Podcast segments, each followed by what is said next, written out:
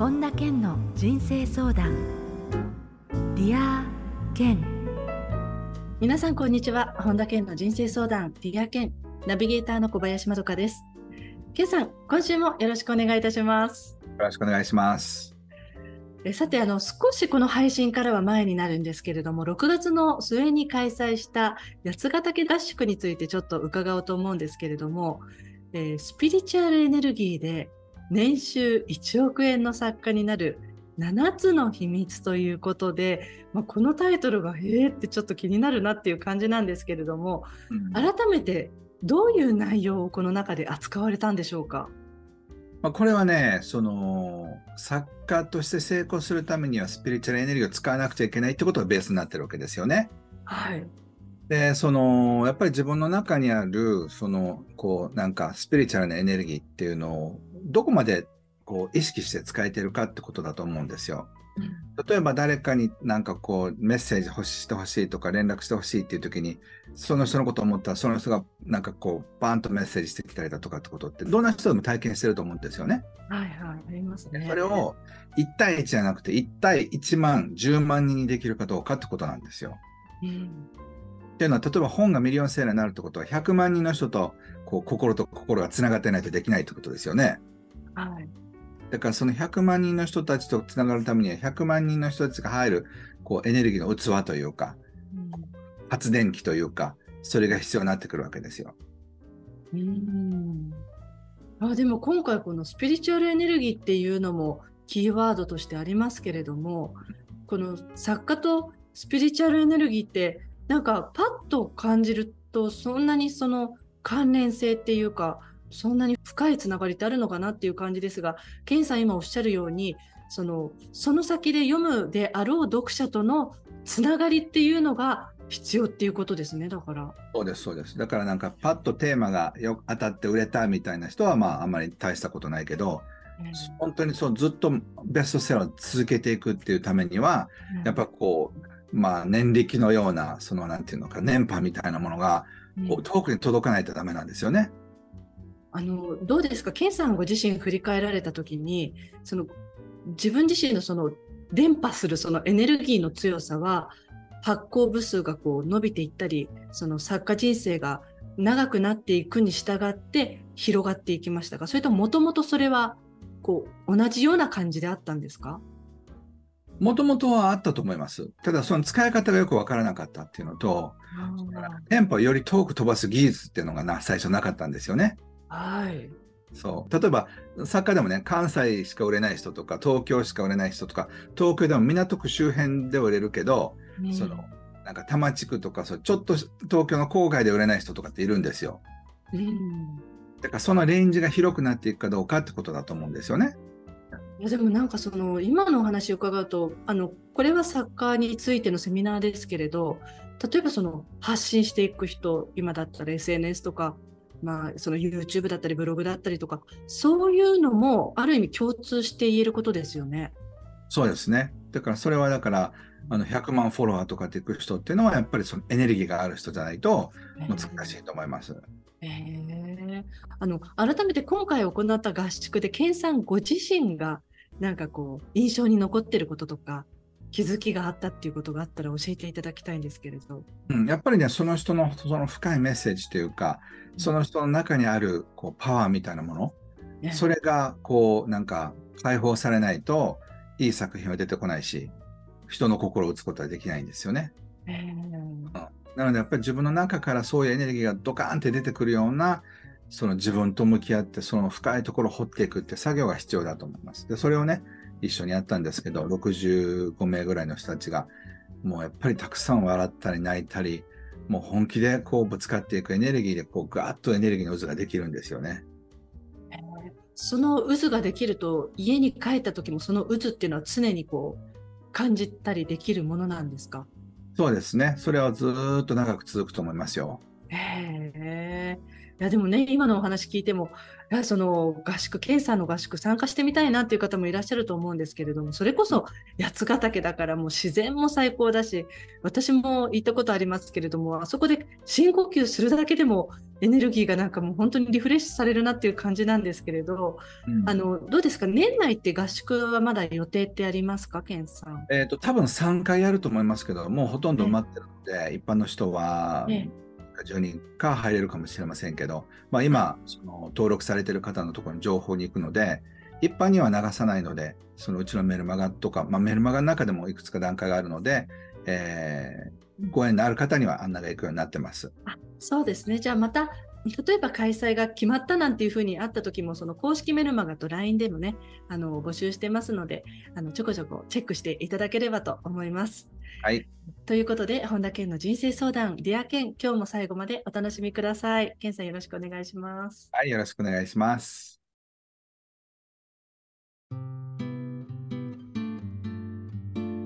本田健の人生相談 Dear Ken 続いては人生相談のコーナーです。このコーナーではリスナーの方からの質問に、ケンさんに立体話法でお答えしていただきます。まずはラジオネーム、みーこさん。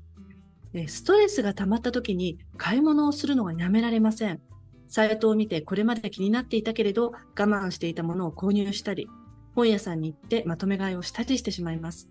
その後、お財布などを見て後からショックを受けます。ですが買ったもの自体はもともと自分がいつか買えたらいいなと思っていたものだったので買ってよかったと後から思えるのですが一気にお金を使ってしまった自分が嫌になったりお金の心配が増えたりしてしまいます。自分のストレスとお金の使い方のバランスうまく取るにはどうしたらいいでしょうか？これはね簡単なことなんですよ。収入を増やせばいいんです、はあ今使ってる分を減らすのではなくて、そもそも入ってくるものを増やすということですね。そうそうそう。僕も本いっぱい買って、1回10万円ぐらい買うこともあるんですよね。へえあのー、だからそれだけ買ったら多分お金の心配をしなくちゃいけない人もいるかもしれませんけど、僕は別に、あのー、本10万円分買ったからって言ってお金の心配はしないんですよ。うん、お金の問題って2しかないんです。はい、お金の稼ぎが少なすぎるか。使うのが多すぎるかなんですよね。うん、でお金の稼ぎを増やすか、えー、使うのを減らすかどちらかしかどちらがよりストレスか考えてみてください。うん、だからお金をの、ね、使うのを量を減らすってこともできるし稼ぎを増やすってことのどちらをやるのかどちらもやればいいんですけどね。なのでそのお金の不安から解放されるためにはもっとお金を稼ぐっていうのは、えー、意外と皆さん願ったりするんですけどそれを実際にやる人は少ないですね。うん、そうですねこのミーカさんの場合も結局その買ったものはもともと欲しいものだから満足はするわけですからそれで本当に収入が多かったらそこに対する罪悪感というのはないんですもんね。うん、そうだから僕はどうやったらお金を稼ぐのかってことを考えたらいいと思います。はい、えー、ミーコさんからの質問でした。ありがとうございました。ありがとうございました。続いてラジオネームゆきんこさんです。え、けんさんこんにちは。こんにちは。地震や豪雨のニュースや警報を見るたびに怖くなってしまいます。私が学生の頃に実家が豪雨の被害に遭い、いろいろなものが流されてしまった経験があり、フラッシュバックするような感じなのか、え自分とは遠く離れた地域のニュースでも暗い気持ちになってしまいます。地震を経験した人にもそういう思いがあるかもしれませんが、そういった災害の情報は自分や遠くに住んでいる家族のためにもしっかり見ておかないといけないものだと思うので、しんどくなってしまいます。過去の経験とうまく付き合いながら、そういった情報と向き合っていくには、どうしたらいいでしょうか。いや、本当今でも、また多いですからね、この豪雨とか、うん、地震もそうなんですけれども、その自分も経験した痛みもあるし、かつ同時進行でどこかでそういうことが起こってるっていうと、やっぱり心って苦しくなりますよね、ニュース見てても。そうですね。でももし本当にそうだったら、そういうニュースからは一回ちょっと離れてみるってことは大事でしょうね。あ情報からちょっと離れてみる。そうそうそうそう。だって、その今の洪水は現実に起こってるわけじゃないんですよ、自分の目には。はい。だから、例えばできることとしたら、あのフラッシュバックが垂れた時に一回深呼吸して、うん、これはよその場所で起きてることで、今の自分の人生に起きてることではないっていうことをしっかり冷静に見るってことができますよね。うんね、あんまりこう全部受け入れてしまうと本当書いてある通りしんどくなっちゃいますもんね。はい、ということで、えー、ラジオネームゆきんこさんからの質問でした。どうもありがとうございました。ありがとうございます。続いて、ラジオネーム、丹後さんです。ケイさん、こんにちは。こんにちは。30代の会社員です。企画や広報の仕事でパソコンと向き合う日々です。仕事は比較的順調にできているのですが、プライベートの恋愛や家族のことなどで仕事のモチベーションが下がってしまったり、仕事に手がつかなくなってしまうことがあります。仕事もプライベートも手放すことはできません。どうしたら仕事にもプライベートにも邪魔しない切り替えができるようになりますでしょうか？ということです。はい。えー、これはですね、プライベートのこととかが気になっちゃったら、そっちにエネルギーを取られちゃってるってことなんですよね。はい。うん。なので、その、そういう人って実は結構いるんですよ。でも面白いことに、仕事してる時はそうなんですけど、今度家に帰ったら仕事のことが気になったりとかするんですよね。あうん、だから、その家にいる時は仕事のことを手放せるか。で、そして仕事をやってる時は家族とかプライベートのことを手放せるかってことなんですけど、えー、一つお勧めできるのは自分でスイッチを持っておくってことですよね。それどういうスイッチですか？例えばイメージの中でここにスイッチがあって、パソコンの前に座って仕事モードの時には、とりあえず仕事モードオンって言って仕事モードに変えてみる自分を。うん、でそして家に帰ったら仕事モードオフっていうふうに、そういうふうな練習を、えー、やる必要があると思います。うん。何回も何回もそれをやって仕事モードオフっていうふうに自分で言ってそして積極的にもそういうことは考えないようにする。その考えからこう自分の中からシャットアウトするってことをしないとなかなか、えー、楽しくできなくなると思いますね。ですね。あの例えば恋愛してる時にそのいい状況だったらそれがすごく仕事にもこうエネルギーの活力になりますけれど例えば喧嘩したり、うん、じゃあお別れしてなんて言うとなんかすごくこう気持ちが乗らなくってそれで自分の心になんか夢中って切り替えて仕事にっていうのもあると思うんですけれどやっぱりそれでそのスイッチがあるかないかだと切り替えっていう面でもなんか違いますかね？自分の儀式みたいな感じで。そうですねだからそういう感じで自分の中でオンとオフを切り替えるという練習をしたらいいと思いますよ。例えば服を着替えるってことかもしれないし。だからあの家でね在宅勤務してる人はとりあえず仕事っぽいそういう服に着替えて仕事して家の中でね。で仕事タイムが終わるときにはスウェットに変えるとかってした方がいいですよっていう話をよくしてましたね。はいはい。あの、うん、前、ケンさんがこの番組の中で、お家でパソコン立ち上げて仕事してるときに、例えばご家族から話しかけられたときに、一回まずパソコンをパタンって閉じて、聞くようにしてるっておっしゃってたじゃないですか。うん、でも、本当に集中して、この作家としての、今まず作品を書いてるっていう時の、そのオン、オフっていうのはどういうふうにされてるんですか？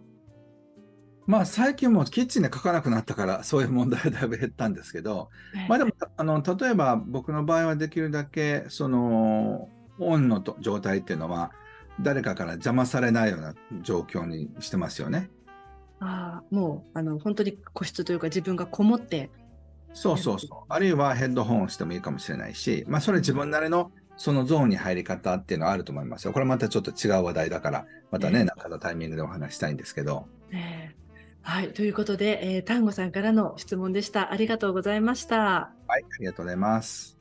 続いて、ラジオネーム、よしかさんです。えー、28歳の会社員です。専門学校を卒業してから転職を繰り返しています。理由は人間関係や労働時間のことなど様々なのですが、今年に入って始めた事務職では仕事を覚えるのが苦手でミスを繰り返してしまったりして残業が出てしまったり、会社に迷惑をかけてばかりで自分が向いている仕事が分かりません。周りの人には仕事そのものが向いていないんじゃない？なんて言われてしまう始末で、これから先も転職を繰り返すことになるのではないかと不安ですということなんですよね。まあ、転職を繰り返してしまうということなんですよね。まあ、それが悪いとは思いませんけどね。ひょっとしたらどっかのタイミングでこれだっていう仕事に合うかもしれないし。えー、うん。だから、あの、そういった意味では、こう今自分が向いてない職場を転々としてるだけで、うん、ひょっとしたらどっかのタイミングでもうバチッとはまるのが出てくるんじゃないですかね。恋愛もそうで。やっぱり自分と会ってない人と10人付き合ってもやっぱりえって感じのこと多いわけで。で、ある人と一緒にいたらなんかすごいいい感じってなるかもしれないし。あじゃあなんかこうどこかこのメールを読むとその転職を繰り返しちゃって会うところがないっていう自分をなんかちょっと責めちゃってる部分もあるかなって思うんですがそこはじゃあもう責めないでいいっていうことですね。そうそう、それは今間違いじゃなくて、今まだそういうのは出会ってないだけかもしれませんよね。あ、そうか。そういうふうに考えると、また全然今の状況も違って捉えられますもんね。ですね。なので、ポジティブに捉えたらどうでしょうか。はい、ありがとうございます。えー、ラジオネーム、よしかさんからの質問でした。ありがとうございました。以上、人生相談のコーナーでした。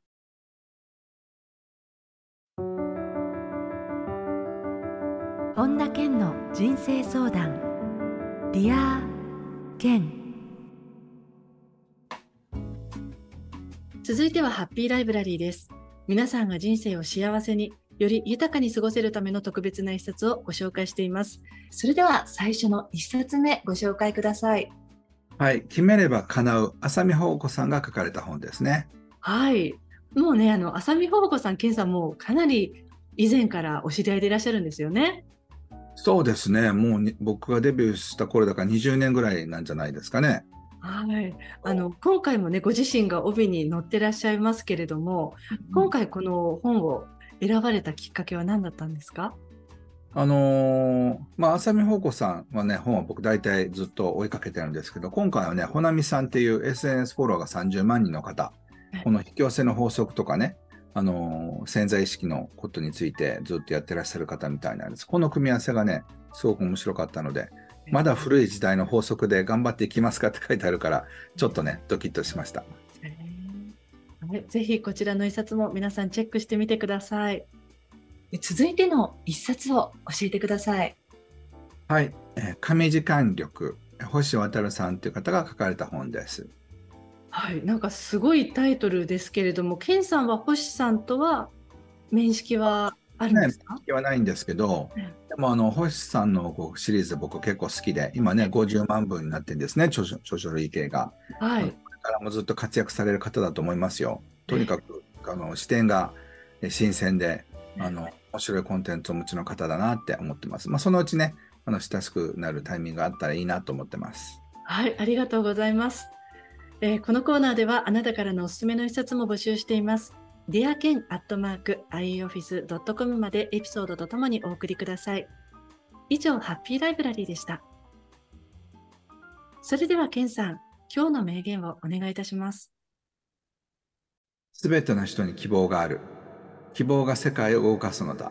ポール・オースター。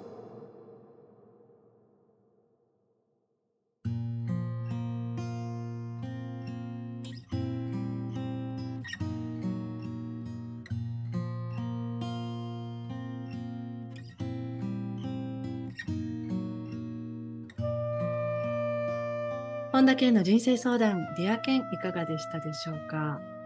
あの、ちょっと最近こんな話も伺ってないなと思ってトピックとして選んでみたんですけれども、はい、さん、YouTube って普段ご覧になることってありますか？あのいあのいろんなやつ見てますよ。音楽系もそうだし、うん、あのなんか猫のコロコロみたいなのも見 てますし、はいはい、あのその後ああもうなんかこんなんで15分も見ちゃったみたいななんか思うこともありますし、まあ、ちゃんとしたね本当にすごくためになる動画を見ることもあるし。あの何かこう YouTube で最近ご覧になって印象に残ったものってありますか？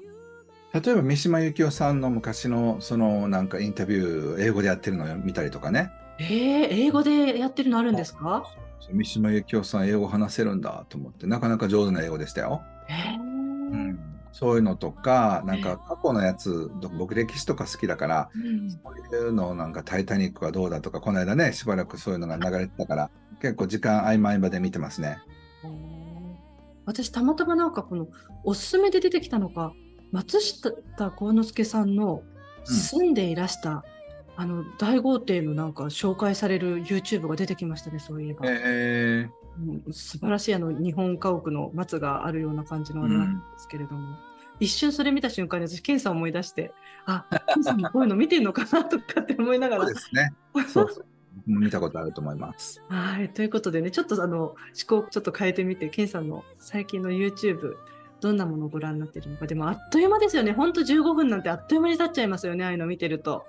気をつけないとね、危ないですよね。ほんとそうです。ケンさんって時間決めてます？ちなみに。いや、そんなことはないですよ。別に、あの、なんとなく、その、あのこれを見ようと思ってやることは結構少ないから、あそういう意味ではまだね、いいのかもしれませんけど。あ、はい。ありがとうございました。はい、ありがとうございます。さて、本田健オンラインサロンでは毎月980円でサロンメンバーのみが視聴できる健さんのオンラインセミナーや特別ゲストとの対談などいろいろなコンテンツを配信しています。毎月100円で600回以上のこの Dear Ken のバックナンバーが聞き放題の Dear Ken プレミアムがポッドキャストで好評配信中です。 Voicy では毎朝無料配信中の本田健の1分間コーチングがあります。また、本田健の最新情報に関しては、公式ホームページや LINE アットよりご確認ください。それでは、健さん、今週もどうもありがとうございました。はい、ありがとうございました。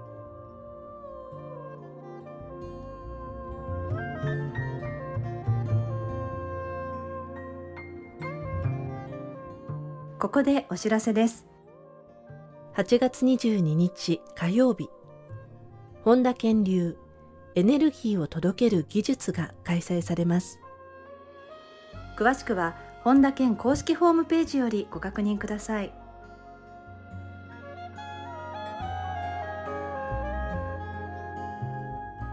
本田健の人生相談 Dear Ken この番組は提供アイウェイオフィスプロデュースキクタス早川洋平。制作ワルツ高知博桐原哲人。ナビゲーター小林まどかでお送りしました。歌い続ける夢の魔法の不思議な力。